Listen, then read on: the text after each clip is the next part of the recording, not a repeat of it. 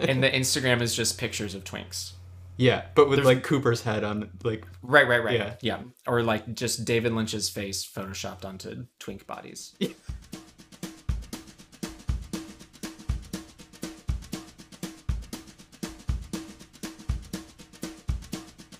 Hello, and welcome to Cinema Very Gay, the podcast where we talk about the full spectrum of LGBTQIA plus movies the good, the bad, the offensive, the old Asian granddads doing Tai Chi in the park. I'm your host, Kevin, here as always with my co host, Jake. And this week we are talking about the films of Alice Wu.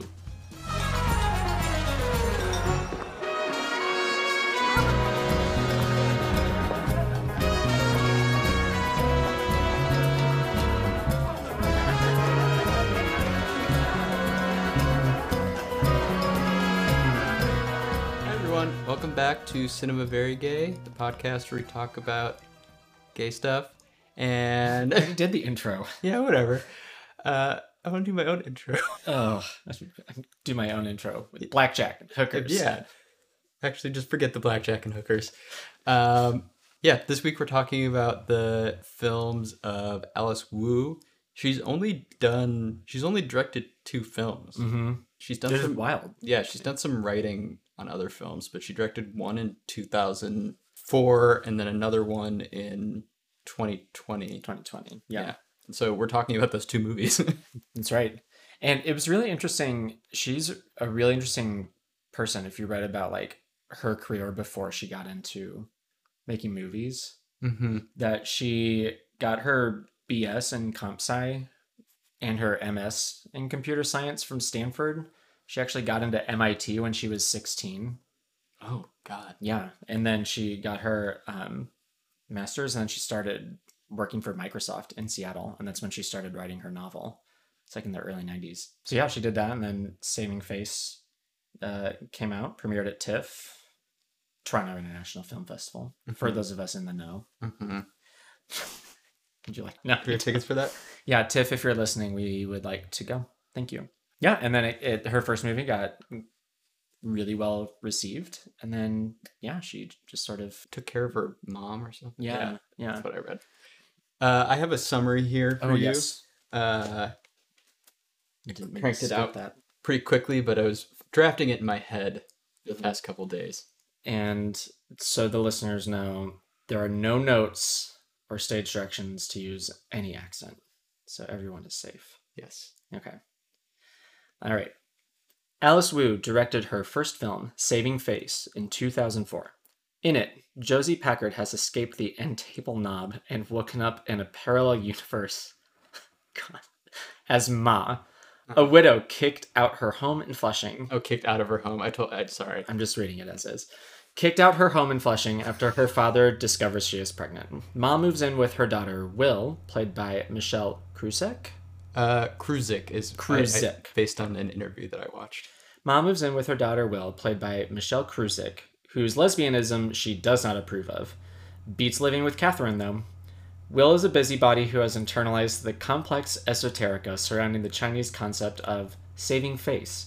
And when she falls for an accomplished ballerina named Vivian, played by Lynn Chen, her internalized homophobia threatens to ruin this new romance and keep her from ever having a truly meaningful relationship with Ma. Cut to, everyone gets a happy ending. Or do they? Hmm. Ooh. Whoop, whoop. What year is it? It's 2020. Alice Wu directs her second film, the half of it. Josie has become trapped in a photograph in a guitar case. I see. She is forced to watch idly as Ellie, played by Leah Lewis, her daughter in this universe, or is it a dream, grieves her. Ellie is a smart outcast in a rural high school. She has a side gig doing her classmates' homework. One day, Paul, Daniel Diemer, a himbo jock, offers Ellie $50 to write a love letter to his crush, Aster, Alexis Lemire. Things go well until Ellie immediately develops a crush on Aster, at the same time developing an adorable friendship with Paul. Things end on a much more melancholy note than in Saving Face. Ellie goes off to college during an unseasonably warm January. That's a good point. But Josie is still trapped in the photograph. I'll see you in 25 years. Meanwhile. Ooh. Yeah. so you think there's a there's a there's a multiverse here? Yeah, uh, Yeah. I think so. I think this these are both sequels to Twin Peaks. Gotcha. Yeah. So, so Alice, the Alice Wu cinematic universe is Twin Uh, Peaks. is like a dream that Josie Packard is having, or she's like going. I don't. I'm Well just done. trying to make this into a Twin Twin Peaks recap. a Twin recap. Yeah. Twink- Peaks podcast. You know what would be really interesting? I, wait, What- yeah. If people want us to, if people want us to do another podcast called Twink Peaks, where we review Twin Peaks, comment on social media. And the Instagram is just pictures of twinks.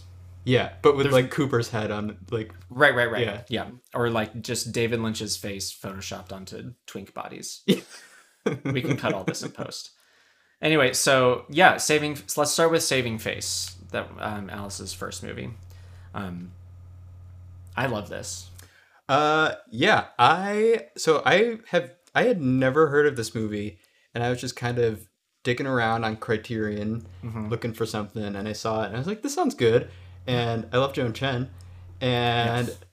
I it was so good, and I love Joan Chen, and I- I've never seen, but I've like never seen her.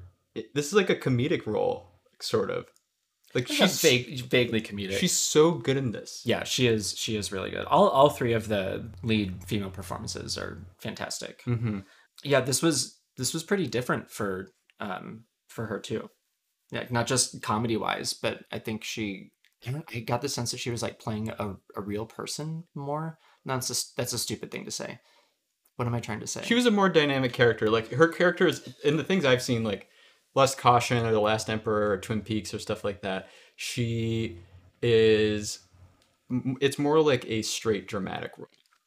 yeah and it's like very heightened Yeah, and this is very yeah. It was very naturalistic. Mhm. It was funny, but it was also like kind of sad. And yeah, I- Mhm. I loved her in this. hmm agreed would you call wait so in your summary Yeah. you you have ma as the the lead do you think she's the lead or you think it's will No, I just did that to sort Oh. of bend it to my Twin Peaks narrative. okay because I, I wasn't prepared for that discussion Yeah, But- no, I think Will's the main character. But yeah, Will's the main character. Okay, good. Wilhelmina. Um, yeah, so this movie, just to like clarify the plot, so Wilhelmina, played by, um, Michelle Krusiec.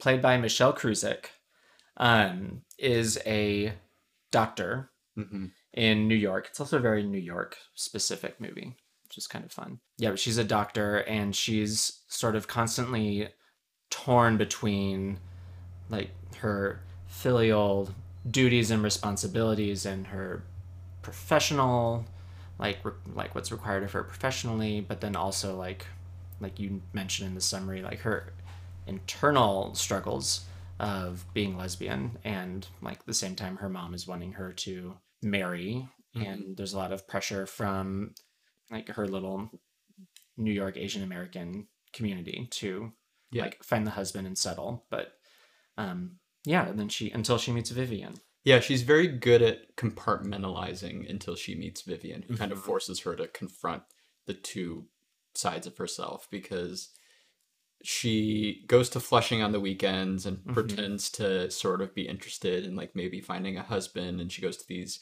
meetings where it's just a bunch of um like Chinese people and they don't they're all speaking Mandarin mm-hmm. um, and it's a very sort of like unassimilated enclave and Yeah. then she spends the rest of her time in manhattan and has a job as a doctor and is like pretty much out right like it's it's never like mm. 100% clear but it, it seems like her coworkers like know that she's with vivian it's not like a, it, there's never a scene where she like comes out to her coworkers and and her friend Jay is gay right I don't. Is he? I didn't. I didn't. Oh. I didn't get that. I couldn't tell And well it doesn't matter but Yeah. yeah you're right I think in her social circle her work circle she is out social circle it, she doesn't really socialize much except for when Yeah. she's in Flushing Yeah. So she, the, it, and I kind of like this movie has like a weird literalism to it at a couple points that I thought was kind of funny actually.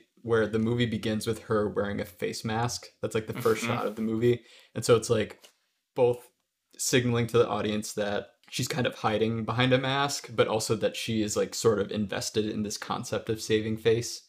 even though which is like this complex set of norms in Chinese culture about how the like respectability of one family member redounds on the respectability of all the other family members Mhm. basically i mean it, it's a lot more complex than that but uh yeah like i like that because it sort of is a good the- like I, I like it because it's a good thesis for the rest of the movie hmm I there's also that scene where Vivian, who's a ballerina, is teaching um, Will how to fall without Yeah. hurting yourself. But like, it's also the scene where they first like fall for one another, Uh-huh, and so it's like true. Vivian's literally teaching her how to like fall, like fall in love. I like. I thought that was, funny. cute. Yeah, yeah. Their their date their dates are cute. yeah.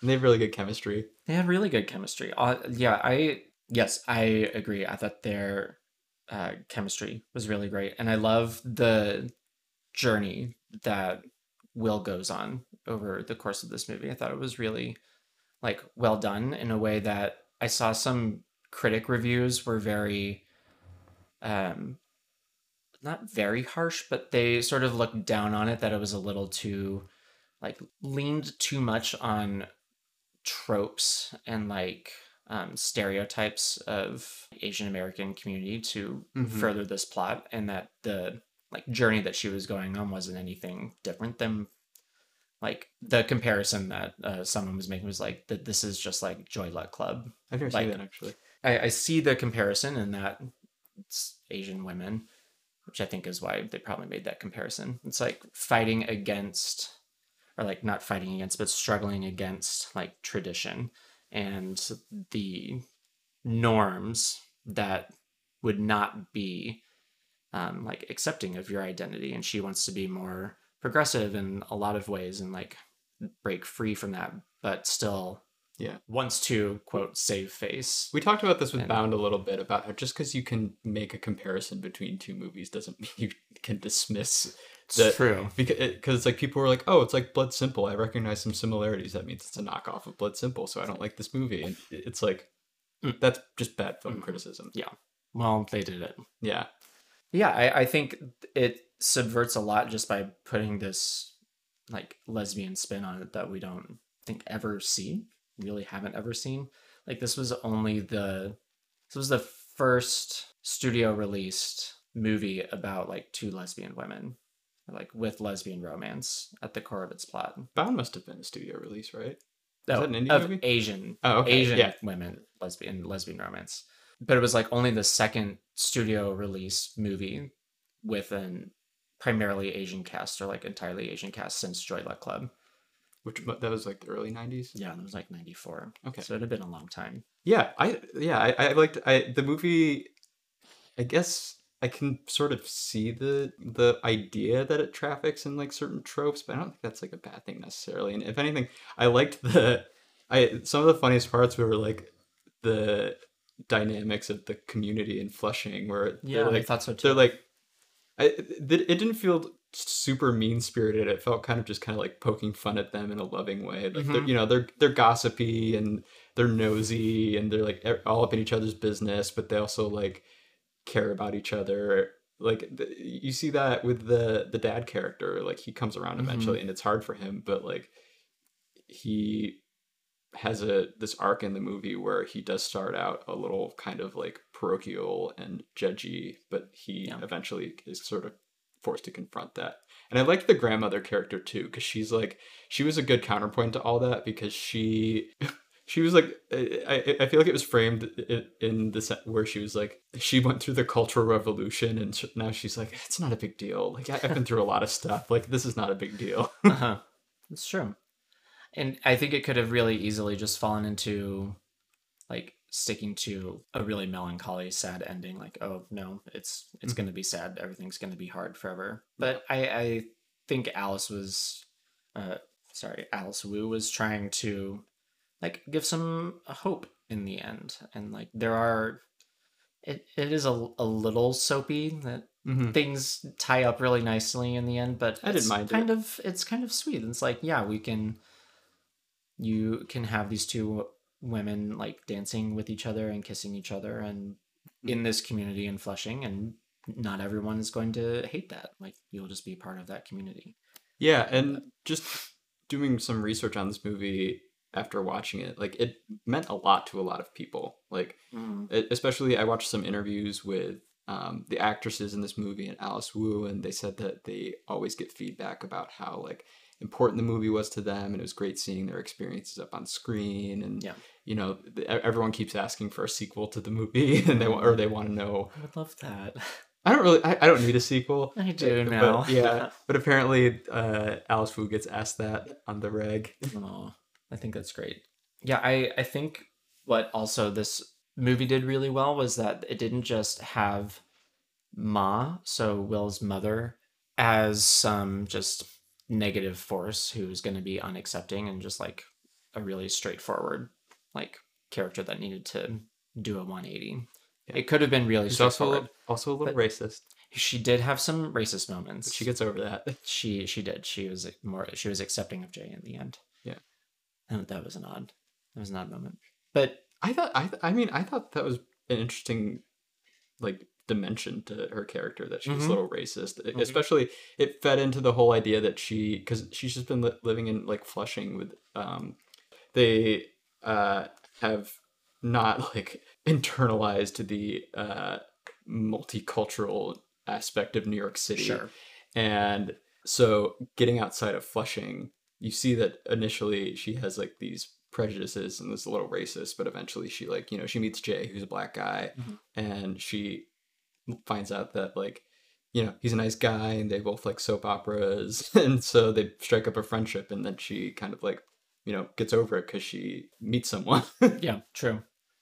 Yeah, and and Ma is also like in this con- going back to like this concept of saving face and Will is like threatening the face mm-hmm. of her family by being lesbian. Mhm. Same time, but that's like all internal for her. Like that's her struggle. Ma is pregnant out of wedlock, and so that's the community like sees that, and her parents see that, and they, she can't live with them, so she goes to live with Will, and it seems like Ma's struggle of wanting to save face while also like in her own ways like sort of subverting all of these like notions that she's trying to uphold it's really interesting like she goes to the movie store and like rents the porn Yeah. and the porn was like films that specifically were like denigrating asian women Mm-hmm. and then she's like just sitting there watching that at home i thought that, i don't know i just i thought that was really interesting and that she's also struggling with like her own parents Yeah, but she can't. It's you see that str- the the struggle, but it's only in moments where she's alone. Like when she, the, yeah, the, she's the, the, the problem that she needs to get over is that like she can't open up to Will about what's going on with her Mm-hmm. in, in like an honest way. And Will has the same problem. They're like uh, they they both Yeah. can't be honest with one another because you know, Ma, she doesn't make that connection between her having been kicked out of Flushing and Will being like on the outside because she's a lesbian. Mhm. And so she's still super, even though, she, you know, sort of like glass houses, like she's pregnant out of wedlock and everyone in Mhm. Flushing is like judging her for that. But she still like polices Will and Yeah. doesn't like empathize with her being in a different or complicated situation. Yeah. Which I thought one of the most interesting things in this movie was that so it's not clear until probably more than halfway through the movie that Ma is aware that Will is a lesbian. Mhm. But then you find out well well first there's a dinner scene where Vivian comes over and she's like introduced as a friend, but there's like some really good subtle acting moments where you realize that like Ma knows right away what's going on and Yeah. it's without them saying anything. But then in the following scene, or maybe it's two scenes later, Will tells Jay that Ma, a couple years ago, prior to the movie, or when the movie starts, she walked in on Will with another girl. And so she's known this whole time. She's Mhm. just pretending that she doesn't know in order to like force this narrative of her having a daughter who's going to get married to a man. Yeah. It's kind of heartbreaking. Yeah, but I thought that was really interesting. It added like It is, an yeah. interesting dimension to the movie. Yep. And I I think that makes the ending or close to the ending like really poignant where Ma is trying to save face so much to the point that she is going to marry a man that she doesn't love just to like Mhm. Have a husband and satisfy her father really. Yeah. And Will comes in and interrupts that Yeah. wedding and like convinces Ma to not not to not go through with it. And mm-hmm. it's really nice that Will sort of saves her in that way. But Will could only have done that if she had like gone on her own journey first. Yeah, Yeah. and it, yeah, and Vivian's sort of the catalyst for that. But Vivian too, also, well, a it's also really interesting because it seems like Vivian's dad. You find out that he basically knows that she's a lesbian Mhm. and is just kind of like ignoring it. Also, Uh-huh. um, it's not as like clearly signaled to the viewer, but I think that's the case. Yeah. But Vivian's whole thing is that she wants to do modern dance and not ballet Mhm. but her but sh- her dad wants her to do ballet so that's like her journey for having to learn not to like um submit to these pressures from family members and like follow her bliss. Yeah this this this movie had like a very if we're going to talk about the half of it. It had a, a lot of more whole mm-hmm. screenplay. Yeah. and it, all the all the threads like everything paid off and it was very thoughtful throughout the movie. They both I, I just thought of this actually. They both end sort of with scenes where someone interrupts a ceremony and then the audience is like there's like a lot of gasps That's true. yeah um Let's end on that note. i thought you would did you want to talk about the the producer credits and Oh my gosh, that's right. Um, so it was it was at the Toronto Film Festival. It was acquired by Sony, and then its producers were um, Will Smith and John Lasseter. Okay. Apparently, the movie was running out out of money. I, I, I read something about this. The movie was Saving Face was running out of money, and they didn't have enough money for several exterior shots of mm. the of New York City, and so they used a helicopter from Hitch, which was a Will Smith movie that was being Oh. directed or being made at the same time in order to get the shots, and I think they got it for free. But I wonder if, in exchange for the use of the helicopter, they got producer credits. That's so interesting. Yeah. Wouldn't surprise me. Like we don't need to get into the Will Smith of it all, but Well, but like John But Lasseter and Will Smith were like huge names. That's great that Yes. they're willing to slap their names on the movie. That And- probably gave it more like visibility. if it if anything, I mean, visibility. It was already really, like really well received at Toronto, and Sony was Oh, already yeah. going to produce it and distribute it. So Yeah. But like like to get it finished, yeah, Yeah. for sure. Those those exterior. but also shots. this wasn't like this wasn't a blockbuster. Like it it, it was No, a, it- it's a no, very no. niche movie. It's nice That's that like true. other people were willing to like put their names behind it. been like for for some exterior shots, of New York City. I don't it, it seems to me I mean like- maybe I'm wrong about this, but it seems like mutually beneficial. It's like even if they are being Sure. kind of like egoist by saying I want a producer credit for this, if I were Alice Wu, I'd be like, okay, Will Smith wants to say he like is supporting my movie. Great. Yeah. Should we take a break now and then come back? yeah, we can do that. Great. All right.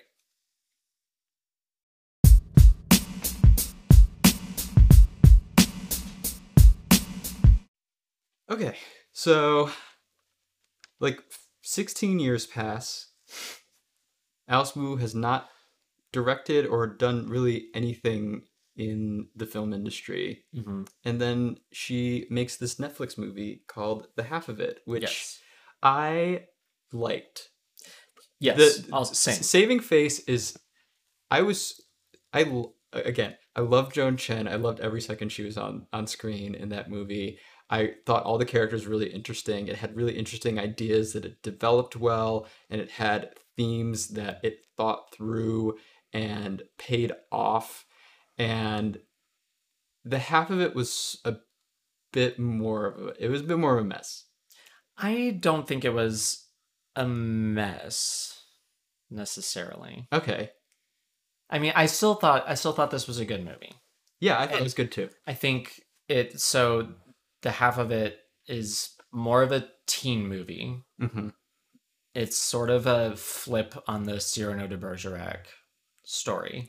Yeah, so Ellie Cyrano but make it lesbian. Yeah. so Ellie is the Cyrano, and she's writing love letters on behalf of Paul, who is in love with Aster. But Yes. also Ellie's in love with Aster.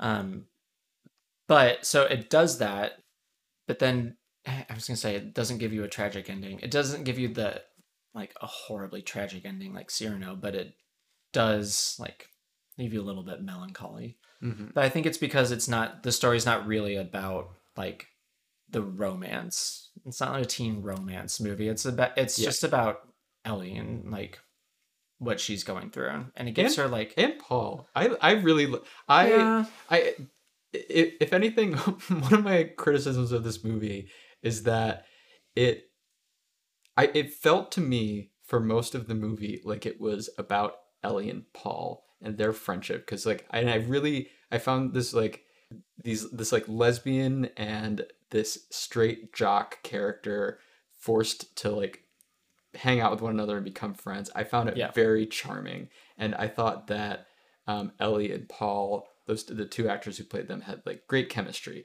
Yeah. and I really enjoyed that. And then the movie, sort of in the last third, is kind of like, actually, this movie's uh, Ellie's movie, and also we're gonna like bring in Aster as a character all of a sudden, even though she's not super developed and she's not gonna ever get super developed. And so the the last third felt a little off kilter for me because I I I I, I liked its focus for the first two thirds.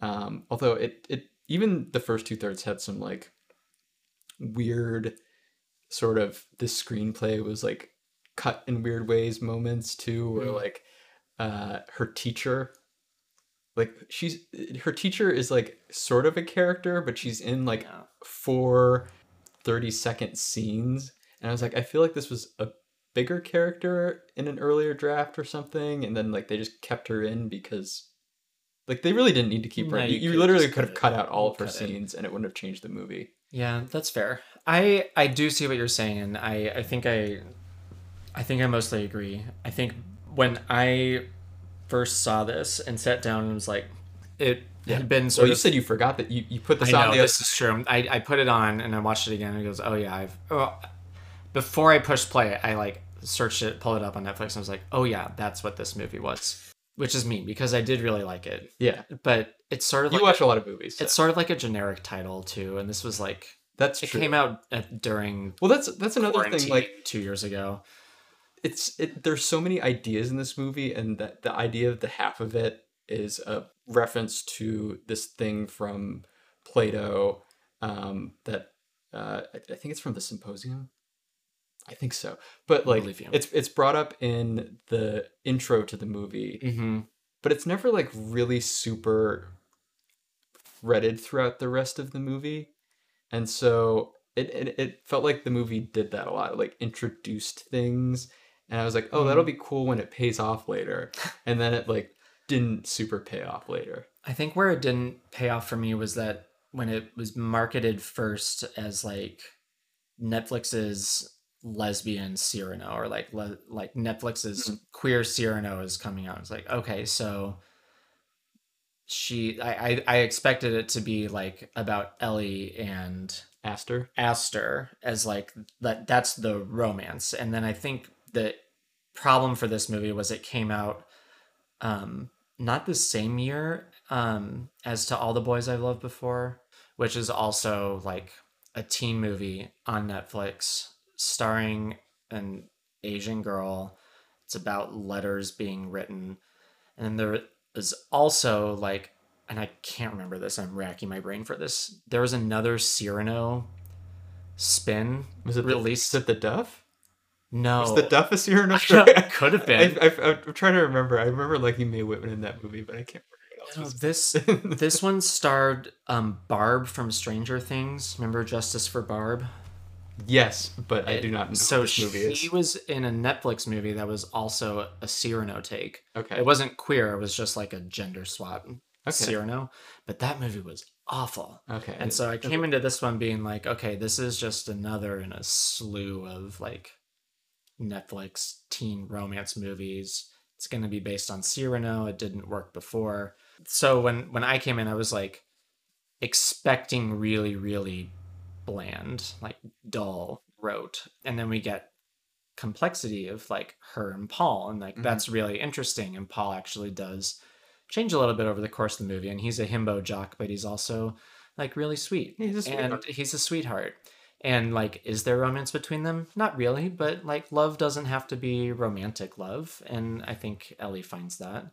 And like everything with Ellie and her dad, that was was really special, and like, Yeah, so her dad is her dad is a Chinese immigrant who does not speak English very well and a widower. and a widower. Yeah, because Josie Packard, um, dead wife, and trapped in the picture. Uh-huh. And he had a he has a PhD in engineering from China, but it like it's not really worth anything in the U.S.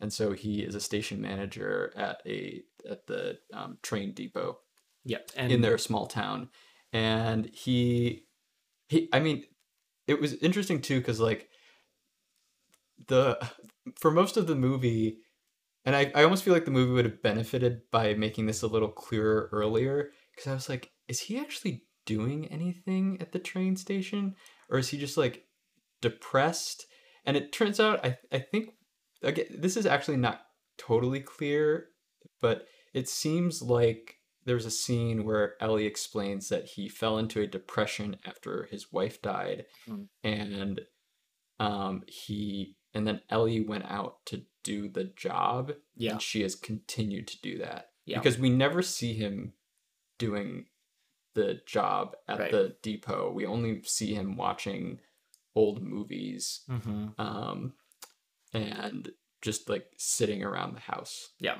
And so like our sense of Ellie is that she is like doing her dad's job, going to school, and then also has the, her side hustle of Yeah, so she's the doing one like homework. paying the. She was like she needed to do other people's homework to pay the bills. yeah.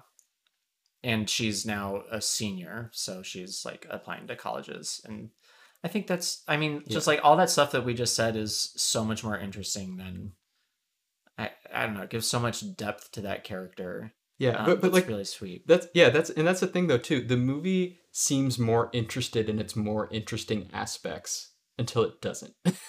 And just sort of like, like- leaves them. yeah, because like the it, by the time Aster becomes more of a character in the movie, it's like it is too late in the movie to do this. Like she, you have not developed her as a character. Like you can't have her like be in the spotlight like this now and just kind of like dump a bunch of exposition Mm. and character development so late in the game when you're like I'm sitting here being like okay but what about like I want to see more of her and Paul I want to see more of her and her dad like Yeah. why is her what what is going on with her teacher why is her like The biggest question. yeah I I see that. I I do agree with you. I think that I wonder if that's like Alice Wu sticking to the template of the Cyrano de Bergerac story like Yeah. too closely when everything that she was writing with like Ellie and Paul and their friendship developing like would have been much more interesting to see. Yeah, that's like- as opposed to doing the true like Cyrano Roxanne like yeah Love it's kind of like she started with an idea that this was going to be a Cyrano story and then realized she was more interested in telling a story about a straight white jock and a queer Asian girl becoming friends and mm-hmm. wrote most of that movie until she was like, "Oh wait, we're in the third act and I Yeah. made th- I wanted this to be a Cyrano movie. I'm going to do that now." yeah, it's sort of like all these other conflicts and storylines need to be wrapped up by this other plot device. yeah. And so we need to revisit that. Mhm. And I guess in that sense, the ending doesn't totally pay off. But I- Although the ending ending where uh, it was so it was so dumb, but I was like as soon as she got on that train, I'm like I'm going to cry now. Uh-huh. and I'm like uh-huh. because that's a good setup and payoff. They watch a an old movie and have a conversation where Ellie's. Uh, it's like a guy running after a woman on a train, and they Uh-huh. argue about what the woman on the train is feeling. And Paul, um, one th- and Paul argues that like this is actually a sad moment, and Ellie's like this is stupid. But then at the end, she, she realizes that it is a sad moment, like Yeah. starts crying, sad, but also like, melancholy. yeah, it's hopeful because she's she's going to she's going to college. And one thing I liked about Paul too, and this is another thing where I feel like it doesn't totally pay off with its like ideas that it presents. I liked the idea that came up a couple times where it's like just because you can't articulate something doesn't mean you don't feel something. Mm.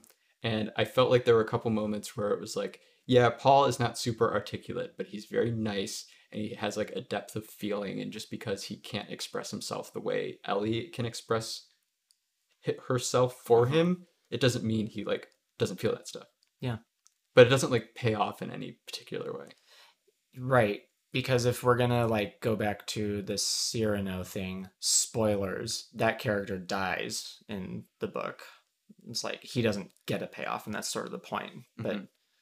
she's made Paul like three dimensional, so we need to go somewhere with him. Mm-hmm. Um, but I I think another thing I liked about their interplay and where like I still would would argue that a lot of it does pay off for me with Ellie is that like it's not just Ellie helping Paul like Paul helps Ellie so much Mm-hmm.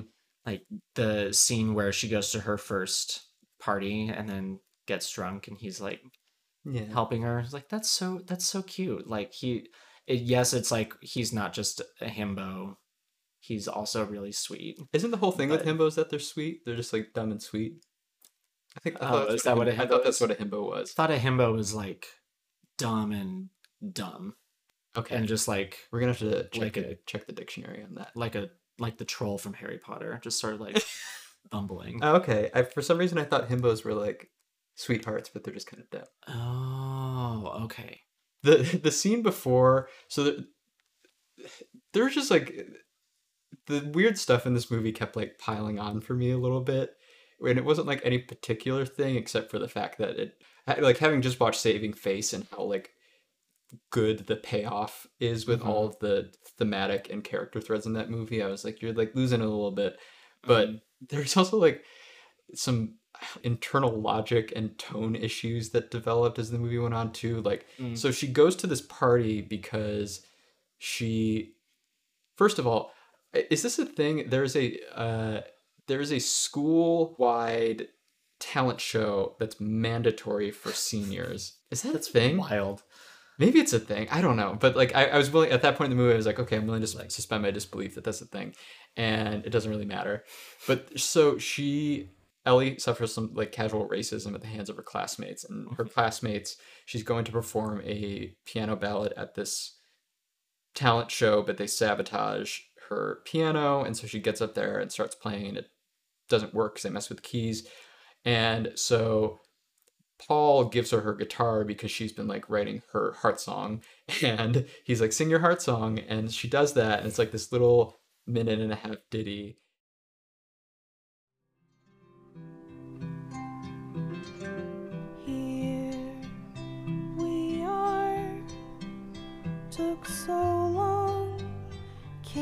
So far.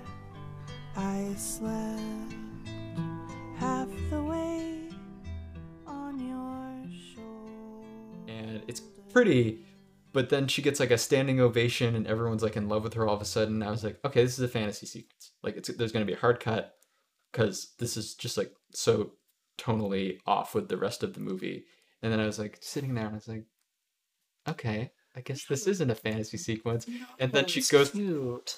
I, I don't know. It felt so off with the rest of the movie, and then she like goes to the party and is like celebrated, but then also that never comes up again. like she, it's it seems like she's gonna be popular, but then the movie kind of forgets that she's popular all of a sudden. And I don't, but I don't think it's about her being popular. Like, it's about her discovering that, like, there's like the performance that she can give that's very rehearsed and practiced, and is like her like persona that she's putting out there.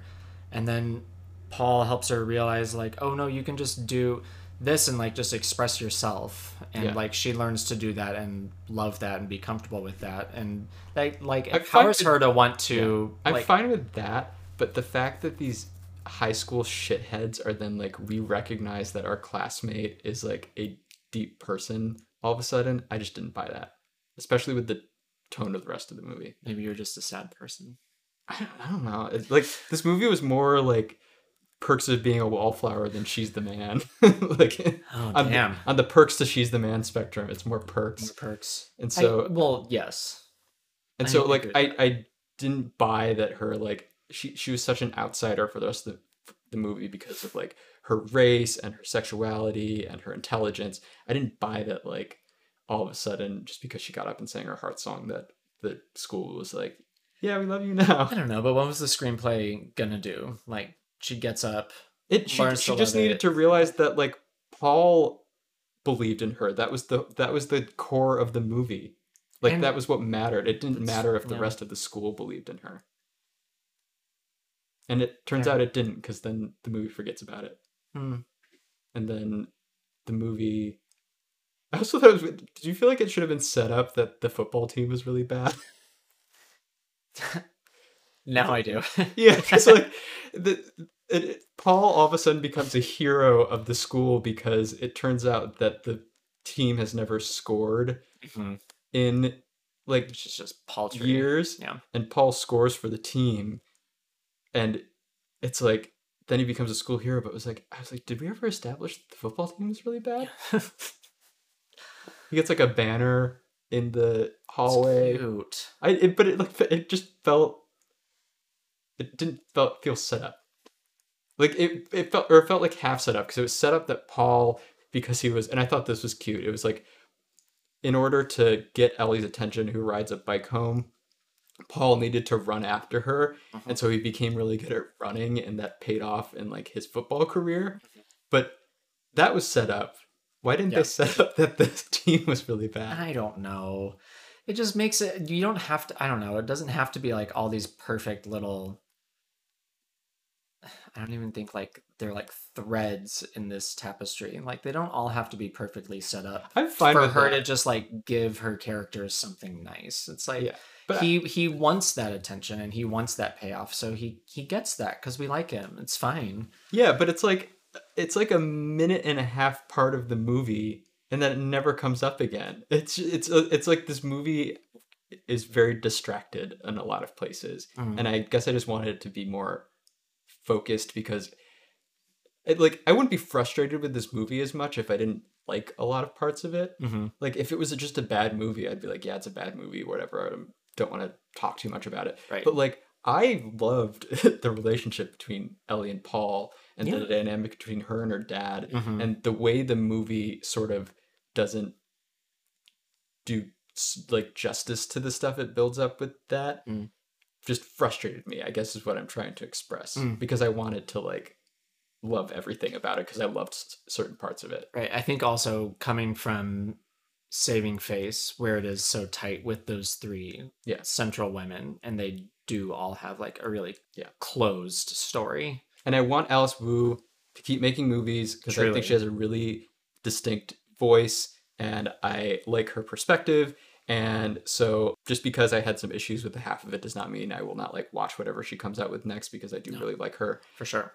I think it was interesting comparing like their similar themes and, and tropes in both. Like this idea of it's not really saving face in the half of it, but it's sort of just like responsibility to family and like Mhm. the ownership of between a younger generation to an older generation. mm-hmm. Um, like how that played out in Flushing in like a Chinese American community um, versus in the half of it when she's like, it's more modern. We're in a different time. She's actively trying to go to like Gren Grinnell. she's planning on going to a local school instead of like a state school where she could Yeah. probably I, the movie says that like she would get out there and like develop more as a person or like get a better education it's one of those like two second scenes with her teacher that explains this Right. um, but she's planning on going to a local school so she can be with her dad and it's not even like her dad has said that like i want you to stay close it's just she like feels this sense of obligation to be near him. Hmm and so the this it, it is similar to saving face in that respect where it's like these obligations and stuff like that are seen as sort of proxies i guess for love. Hmm but it turns out that in both movies it turns out that being more open about what you want and like expressing who you are to the other person even if it is like not what they want hmm is going to forge like more meaningful bonds with people. Yeah.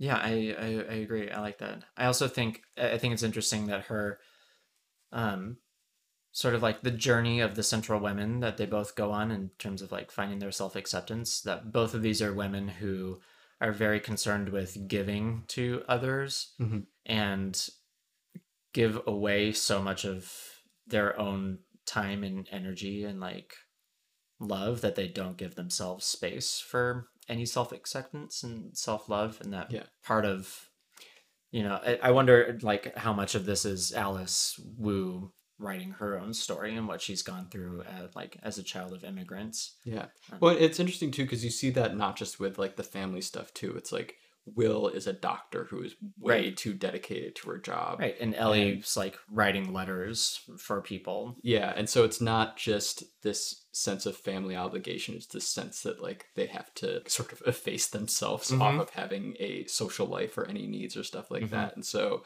the movies are about them like coming into a sense of letting themselves feel needs and like letting actual love into their lives. Mhm. And I don't know why this this just popped in my head. This is kind of a tangent. I thought that do you have anything else to say about it? no go for it I also didn't like it felt like the movie needed to get rid of Paul in order to have Aster come into the movie for a short period of time. And so they made him homophobic all of a sudden. It wasn't ever established that he it, it was established that it was a religious community, but it wasn't established that he was going to be homophobic and I never got the sense that he would. He seemed just kind of like a doofus who liked people.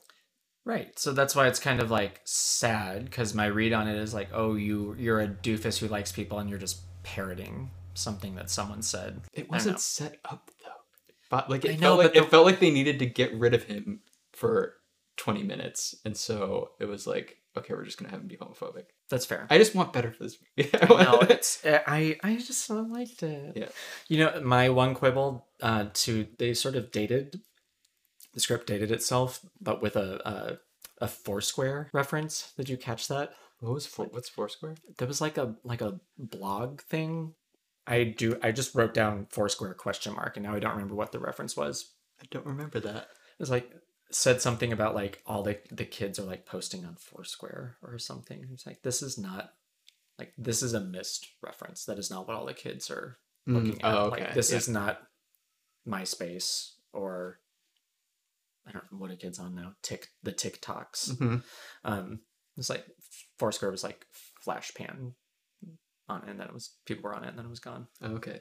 I don't remember that one. Okay, it's not worth talking about. That's my only quibble in the whole movie. Okay, apparently I'm just a hater. Yep, We're gonna go to a break and go to our mini series. that's right. Um, go watch Both. both. Yes. Definitely saving face. One hundred percent. Joan Chen forever. Yes. Make her put her more stuff. she's, she's fantastic. Go watch less Lust, Caution. Last Emperor. Last Emperor. Go watch as much of Twin Peaks as you can. I know it gets a little wonky in the second season where she ends up in a doorknob, but That's okay. yeah, or an end table knob. That's actually the, the, fan, the table knob. fandom's very specific about that. Well, so like it's not on a door. I'm glad you wrote that Yeah. correctly then. And then yes, go watch the half of it. It's on Netflix. It's it's very cute. It goes down easy. yeah, I like it. Yes. I just And- again, I it, it, there was so much I liked about it that I was frustrated where it fell short. Yeah. And um, Alice Wu, wherever you're at, please come back. Please do something next. Yeah, except do don't don't do a Marvel movie. No, don't do that. Don't get caught up in that. No, don't don't get Chloe Zhao into doing like Eternals four or whatever they're on by that point. hmm Yeah, Yeah. Okay. Thank you. And um, Taika Waititi. Yeah. Now he's got another Thor coming out. Like, no, give us more. He like did he did make Jojo Rabbit. I know, but do just do more Jojo Rabbit and do Yeah. what we do. Well, that's Shadows. Taika Waititi's done a, a good job where it's like he's he's clearly using Marvel to like To make money and then go do stuff that he likes. That's what that's the best you can hope for all these people. Anyway, we're gonna go to break.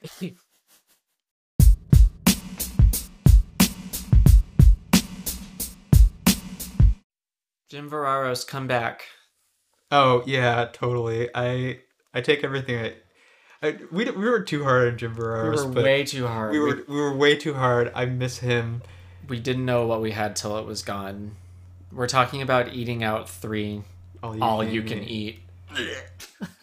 Oh, this All one right. was really bad. So this is the third in the the EOCU, Eating Out Cinematic Universe, and I I th- I feel like it is worse than the first.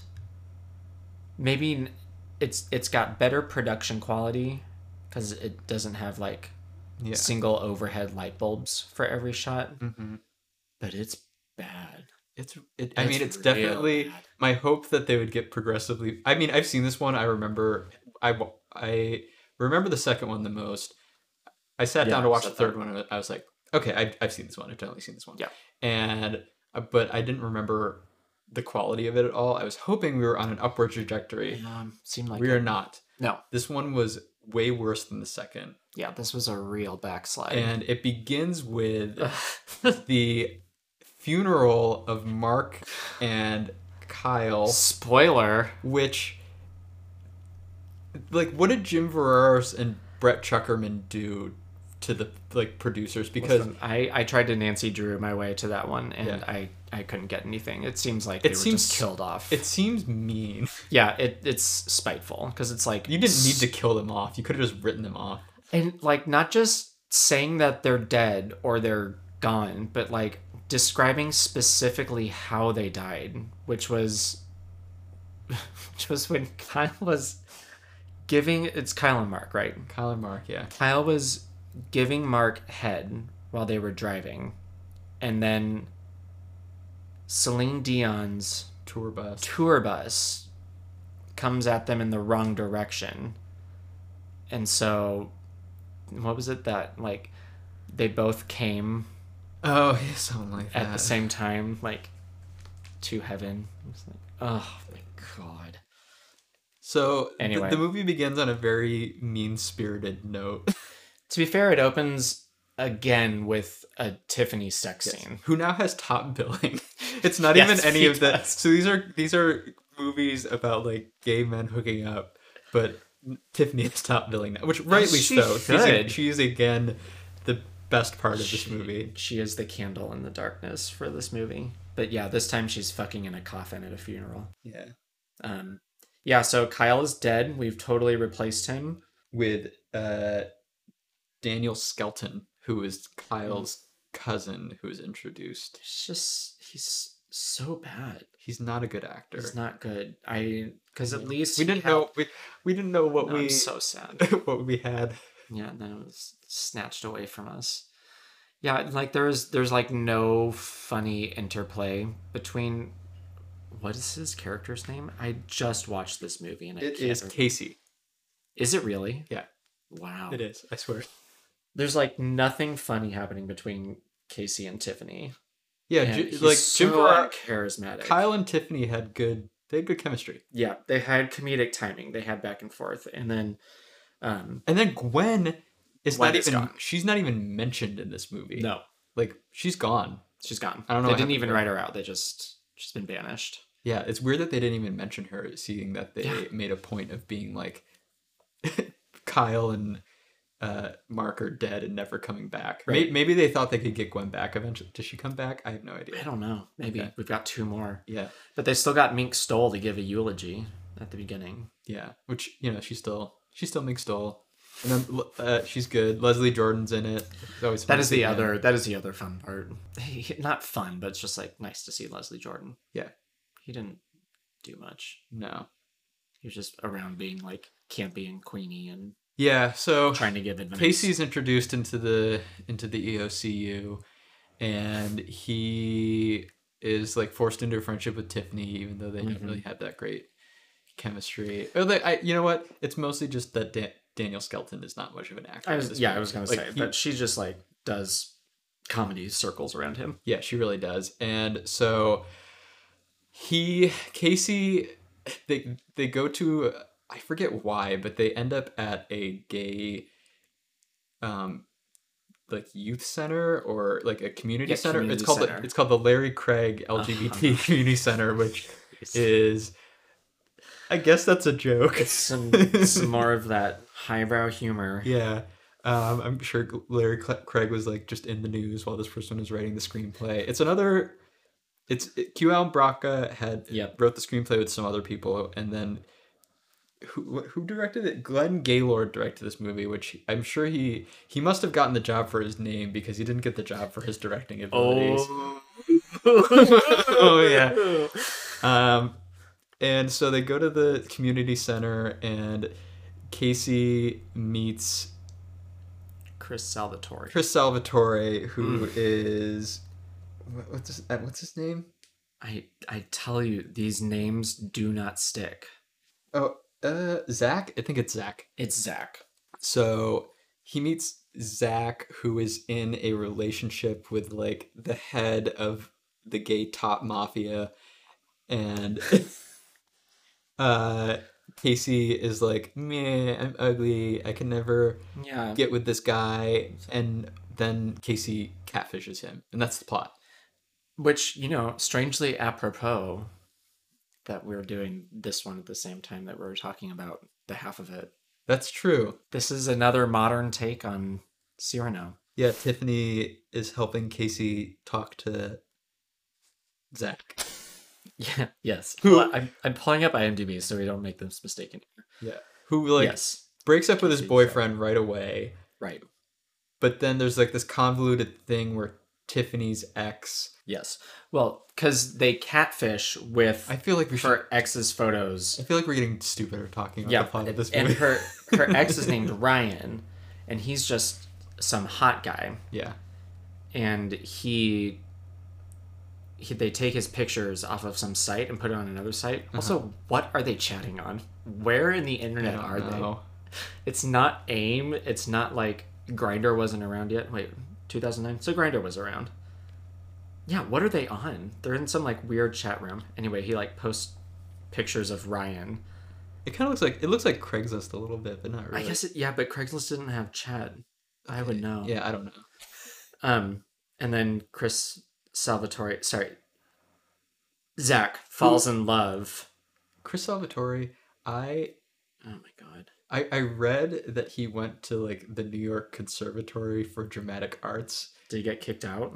I, I think they meant I think his Wikipedia page was wrong. I think they meant to say the what was it the Royal Tampa Academy for Dramatic Tricks. I think that is where he went.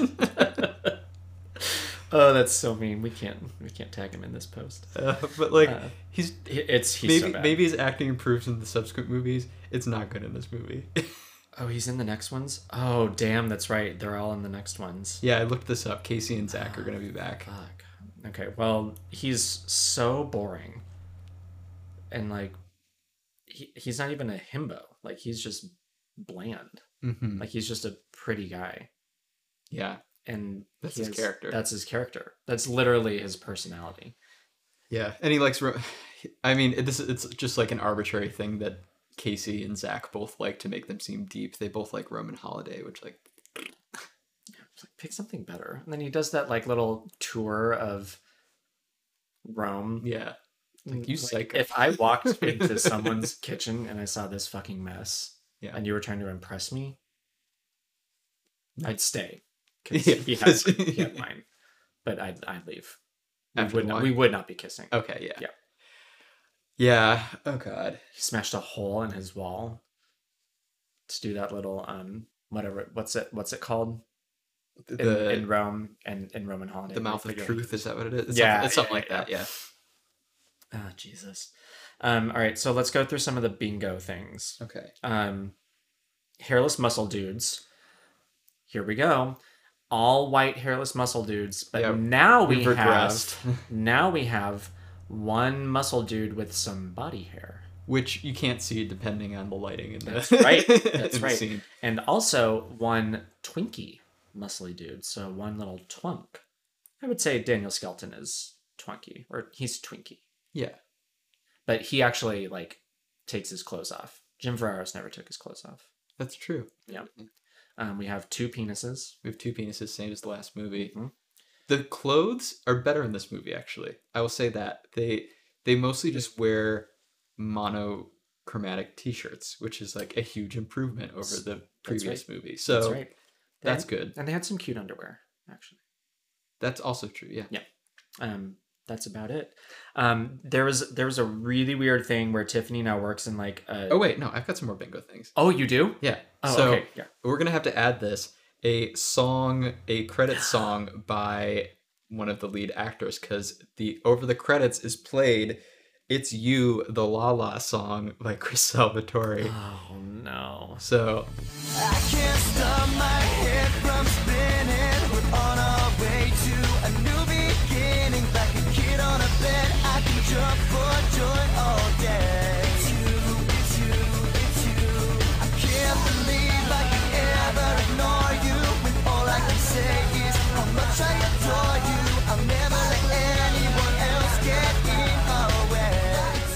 that's another tradition that we're going to have So to bad. follow up on. We have, instead of a, we don't have a Gwen directed hookup because she has fallen off the face of the earth. Right. She went back to her home planet. Right. Uh, but we do have a like third person directed hookup because Ryan ends up directing a hookup between Casey and Zach. He does he direct it? I mean, he's part of it. They suck him off together. Yeah, but he's the one who like I, Yeah, I he's orchestrating it. Yeah, are you gonna split hairs with me on this? No. I thought you were going to talk about Tiffany being like standing outside the window trying to uh like keep Ryan interested while two guys are going down on him. Yeah. Um, we've also got everyone pairs off except Mink Stole. So we'll see if that we'll see if that sticks that same as the last movie. Even Leslie Jordan is like there's like a two second shot where he ends up For some reason. someone, and we also have a straight person pretending to be gay. Yes, that's true. Yeah. Were you even paying attention to this movie? Yes, because I wrote down the my favorite joke was by Tiffany.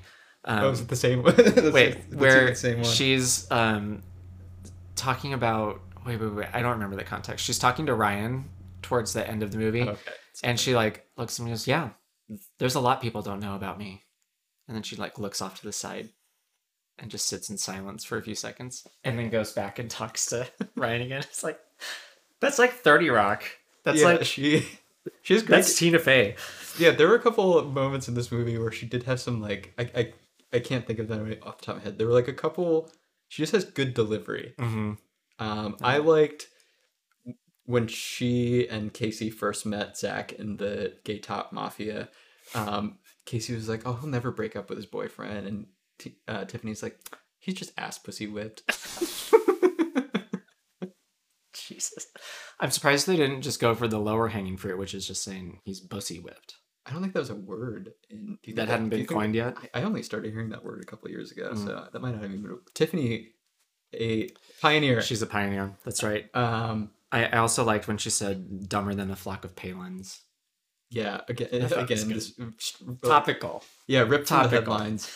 Also, speaking of ahead of their time jokes, did you catch the Kevin Spacey gay joke? No. Yeah.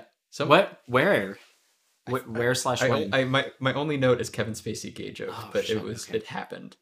okay, I'm, I'll go back and. Yeah. I wait. No, I'm not going to go back and watch it No. again. I'll just take your word for it. Yeah, I, I think it was only. I think the joke was that he was gay and not that he was like a child molester. So it wasn't. So it was like funny then, but not funny now.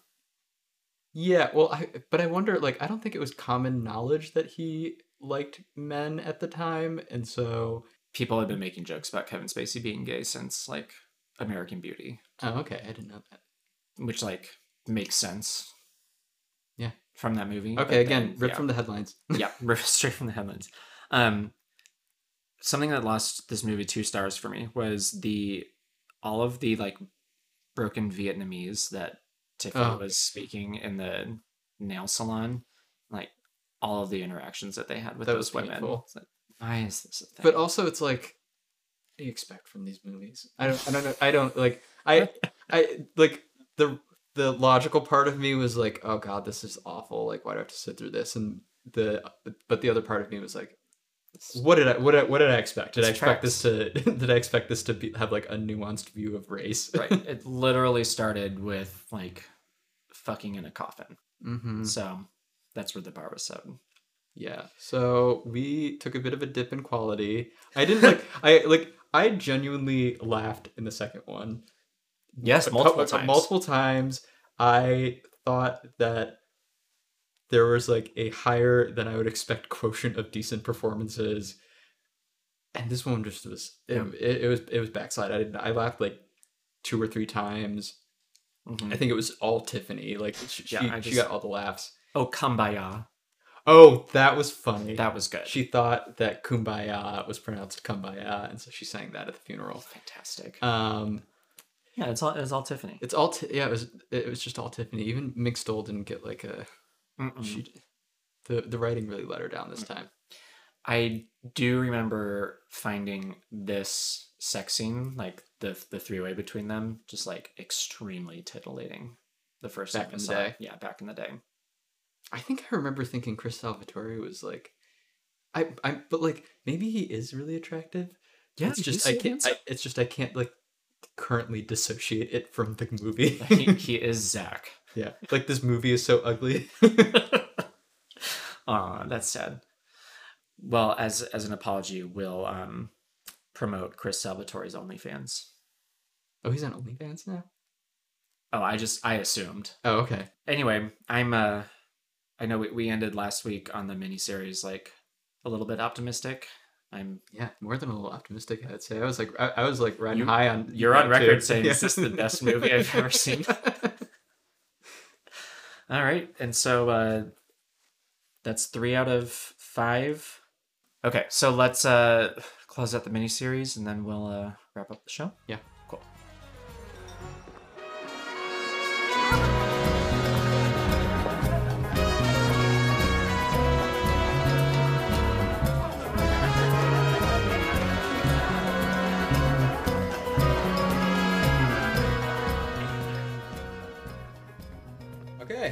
That was some Alice Wu. Alice Wu movies have everything. Yeah, Uh Lesbians. Damn it. they've got stinky tofu, which Oh, Will yeah, is yeah, Will is right. That is never. Have you ever smelled that? Yeah, it's Never gonna get that. I mean, it's that- it's actually pretty tasty, Oh. but it's uh she's never gonna get that smell out of her apartment. like salmon, It does not smell like salmon. It's bacon. You're, you're describing things that smell good. no, I'm I'm just hungry. yeah. Um, yeah, it's got stinky tofu. It's got women that uh, do too much for others and not enough for themselves. Yeah, it's got ballerinas. Um, It's ballerinas, got Joan yep. Chen. Uh, it's got Oh, it- man. it- the tw- it- the Twin Peaks multiverse. Yep. Uh, it's got an old man doing tai chi on a basketball court. Mm-hmm. Letters, love letters. Yeah, Unrequited love. unrequited love. We didn't talk about this really when we were talking about Saving Face. I did like all of the twists at the end of that wedding scene. It's got a lot of twists. With with a Yeah, lot, that was fun. with a lot of fun like gasps. I found That's that funny. fun. Where like every Yeah. time there was a twist, the audience is like, you can just divorce me. "Yeah, this person is over gasped." Old man eating too much cabbage and it gives him gas, Mhm. or everything that he eats would give him gas. Yeah, it's got old movies, which are probably cheaper to license than newer movies. I assume that's why Mm, in a lot of mhm. media, people watch a lot more older TV than they would in normal life. True. Saving Face also had like when she was in the video store, she was like she she looked at the Last Emperor, which I thought was kind of that's kind of cute. yeah, that didn't like break your brain. No, because that's not part of the cinematic universe, is it? The Twin Peaks universe. it might be. I mean, every Oh shit. yeah, it's all just a dream that uh, jo- that Josie Packard is happening. That's my theory. we need to stop making cinematic universe jokes. Um, it's got. That's all I have. okay. It- these are great. These are great movies. Yeah, go watch both. Go watch Saving Face a couple times. It was really. yeah, I- I want. I'm gonna go watch that again. Yeah. Um, so yeah, that's our episode. Uh, we will be back in two weeks to talk about our next movie. Uh, find us on Twitter and Instagram at Cinema Very Gay. And Letterboxd. Yeah, we also have a Letterboxd account, Cinema Very Gay. We're getting some getting some traction on there. So come give us more traction. Yeah. Yeah. See you soon. And Jim Verraros, we love you. yeah. Bye. Sorry. Bye.